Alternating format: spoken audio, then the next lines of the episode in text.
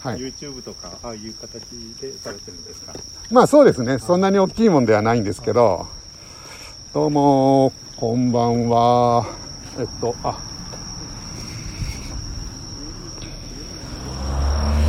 部長課長です。今ですね長崎の今日は鍋冠山という夜景スポットからちょっとお届けしようかなと思っています。あ展望台みたいのがあるんですね。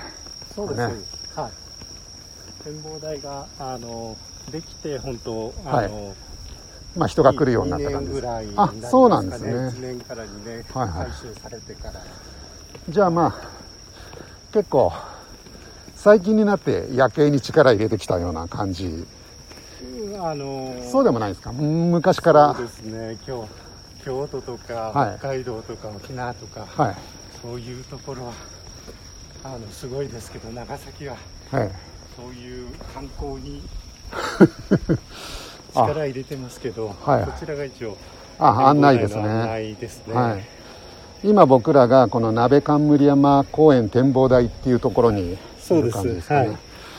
でこのさっきおっしゃってたあの船が入ってきた時にはい。結構そうですね。あの鍋冠山からあのちょうどあのあの船が豪華客船が入ってきた入ってきた時には結一応あ構の稲佐山よりもこっちの方がよく見えるぞと的にはあの写真を撮られる方は、はい皆さんこちらで写真を撮られるっていうような形ですね。で右側に大浦天主堂があってグラバー亭があってっていうで正面にはジャイアント。稲佐山が見えて一応、はい。三菱重工が稲佐山の下の方にあるっていうようなはい。形ですね、で左側には一応あの女神大橋って女神大橋。がはい。20年ぐらい前にできたという。そうですね、はい。もう20年近くなりますね。でその先には軍艦島があるっていうことなんですかそうですね。あのまだずっと左手の方なんですけど、はい。結局この絵ではちょっとあれなんですけど、はい。まだ左の方ですね。あそうなんですね、はい。実際に昼間だと見えたりとかするんですか？軍艦島って。ああのーこちらの方からどうですかね？少し見えるかどうか。条件が良ければ。あすごいなんかあこちらから。はい。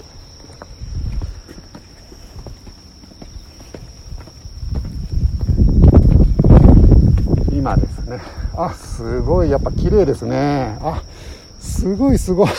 あのー はい。この裏側は天草の方ですね。あ熊本。あ熊本の方。この裏の方ね。じゃあこっちが南側っていうイメージですかねそうですね。はわあでもあれですね。すごいやっぱり夜景綺麗ですね。いやそうですね。一応あの、ええ。地方はここから見えるっていう形の状況ですねはあの長崎の場合稲佐山からだけじゃなくてですね、いはい。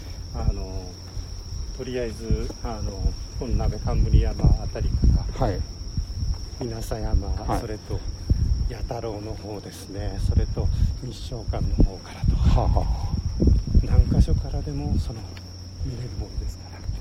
それで一うわす本ごい。と日本とはい。世界の三大夜景。今日本の三大夜景自体がはい。北九州と札幌ですね。あれ？そうでしたっけ？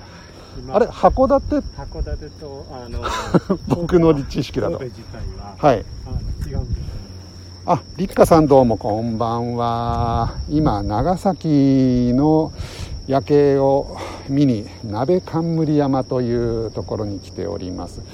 わすごい綺麗ですね。あこんなに綺麗だと思わなちょっと写真を撮らせていただきます。よいし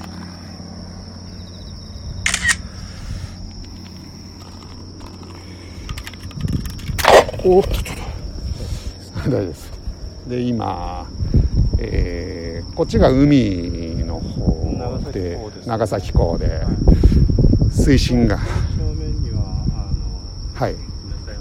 あのー赤いライトのところが稲様稲佐山あの四季的に4色変わりますから。あそうなんですか、はえっとそれは時間で変わるんですか？いやあの4ヶ月あのさそうなんですか。3ヶ月おきにははは。あの色が変わってしまいますから。あそうなんでですね、じゃああのその下に、はい。あの世界遺産に登録されてるあのバッチャークレーンさん。あはい。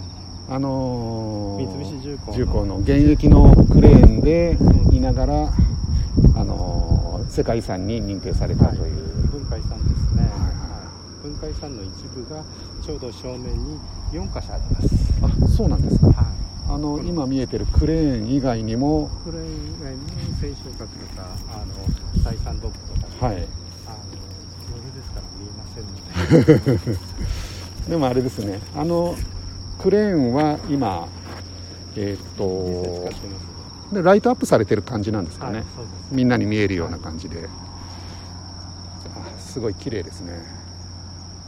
なるほどあのほとんど三菱重工さんっていうような形ですね。あのい下の方はあ一角はバッチャークレーンの一角。一角。はい、あの辺は三菱重工の施設が立ち並んでるという、やっぱりあれですかじゃあこの長崎市内の住人の方も三菱重工関係の方っていうのは結構いらっしゃる関係？いや三菱重工の町ですから。あそうなんですね。はい発祥の地なんですよはい、もうそれはもう何言ってんのって感じ、はい。あ発祥の地っていうことなん三ですね。菱重工さんの発祥の地なんですよ、あそうなんですね、結構あのあっちのまあ川崎とかあっちの方のイメージが強かったりしますけどそうなんですよね三菱重工さん。で一応左手の方あのあ。女神大橋吊り橋です、ね、はいはいはい、もう三菱重工さんが作った。あそうなんですか。あの橋自体も、であの橋から先の方が高野木工場になってるんですよ。高野木工場。はい。100万トンドッグがあるあの施設なんですけど、はい。もうこれはあのえーっと長崎の地元のその大島町にある大島造船っていうところにはい。売却を、あの少し残してあ。売却されましたから。あそうなんですね。でちょうどはい。明かりが見えてるところ、はい、この辺があの赤いライライトがついてるところあです、ね、点滅してるところですか、はい、はい、あそこの奥の方が一応あの高野木工場。100万トンドッグがあります。100万トンドッグ、はい。あの船の大きさのことをおっしゃってるんですか。はい。100万トンの船を結局建造できる。そそれがドッグがありますからそこで作られるっていうよね。かなり大型船、はい。でこのちょうどナメカンブリアンの下の方は地元の小さなあの造船所が並こちら手前のあそう方なんですね。地元の方が並んでますね、じゃあ本当にここの港は造船のための港っていう造船関係のは港ですよね、い結局戦争の時に狙われたっていうのはそういうこともあるんですかね。うんそうですね。本当は北九州にあのあ小倉の方。小倉の方に落とす予定がやっと製鉄所の方に落とす予定が結局ちょっとあの見えなくてっていうような状態じゃないでしょうか、気象条件とかはい。そういうの関係でで長崎に落とされたっていう。落とされたっていうような形ですよね、まあどっちも重要なはい。あの辺のその紫でなんかちょっとライトアップっていうか。あのヨットハーバーができててあのそうなんですね。あの水辺の森公園っていうような公園になっていて、はいはい。あーあの辺も綺麗ですね、はい。あの辺が駅ですかね。いやあの駅ははい。ちょっと先の方ですね、あもうちょっと先の方が駅で、もうもうちょっとあのそのライトアップされてる、はい。ちょっと先の方が一応五島行きとかその硫黄島とかです。高島とかあはい。そういうところに行く。行く船の発着場なんですか、はあなるほどなるほど。軍艦島なんかに行くのもそこから出てる感じなんですか？あそこから出たりとか4箇所から出てますからあ。その裏のところとか。あやっぱりそうなんですね。あの観光地。4社ぐらいがあのあ競合してる感じですか、はいやっていうような形ですよね。有名ですもんね、はい。ああ一応台風の影響かれこれであの行けなかったんですけど、はい。今行けるようになってますので。あそうなんですか。はい。ちなみに行かれたことは？あります。あそうですか、はやっぱり軍艦に見えてっていう感じですか？いまああのこちらの一番長崎市のあの突端の方から、はい。あの野崎町っていうのがありますからそちらからもうはっきり見えますから。あそうななんですね。あ陸地からも見えるんですね、はい。でそちらの方の高島っていう炭鉱今あの長崎市に西肥西肥半島から一応はい。長崎に組み込まれましたけど、そちらの方からあの、えーと長崎市の三和町の方から水を引いて、はい。あの高島で水を使われたっていう。あそうなんですね、はいそういうあれもあるんですよ、はいはい。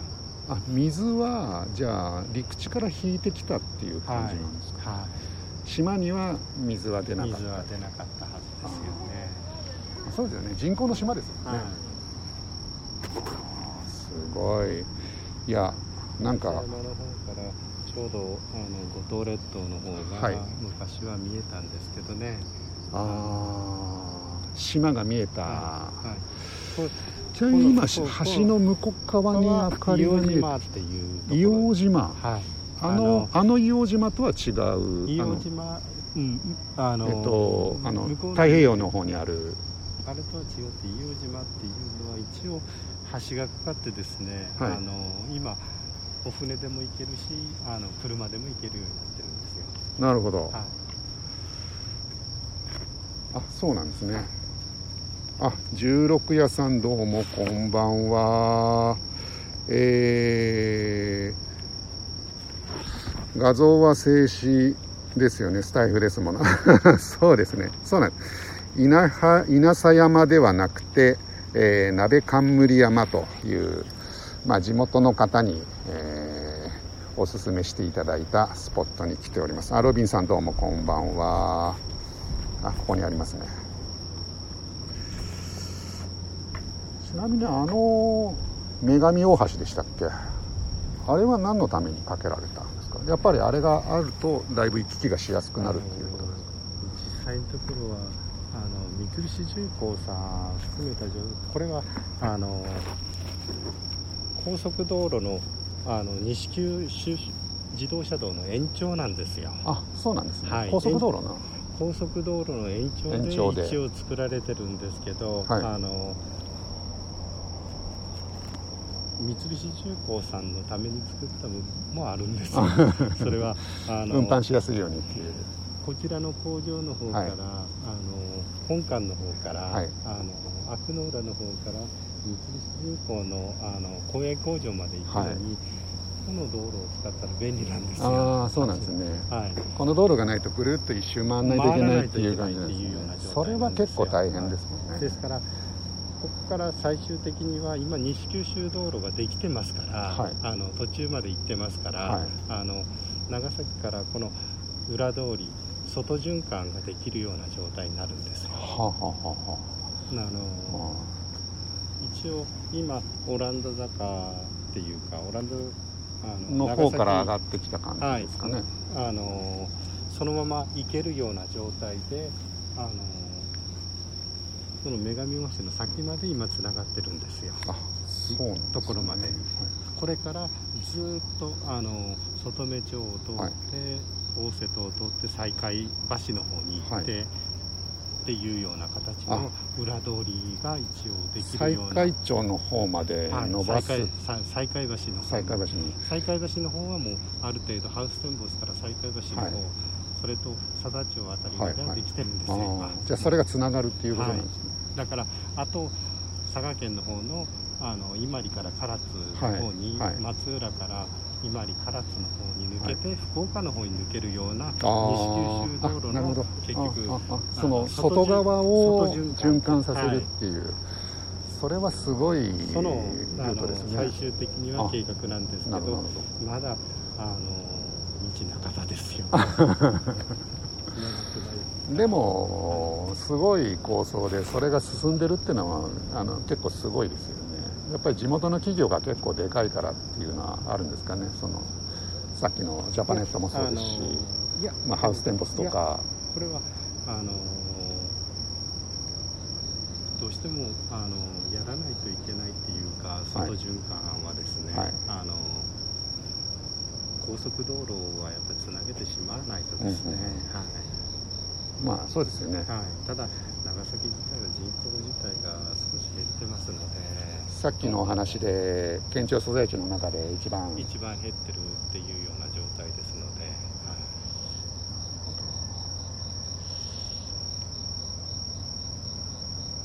い。いやーでもあ船が通ってますね。でも本当素晴らしい夜景ですねまあここね。あの皆さんから見た夜景の方がですね、はい。その綺麗ではあるんですけど、ね、あそうなんですか？はい、だから向こうからわーっと、はい。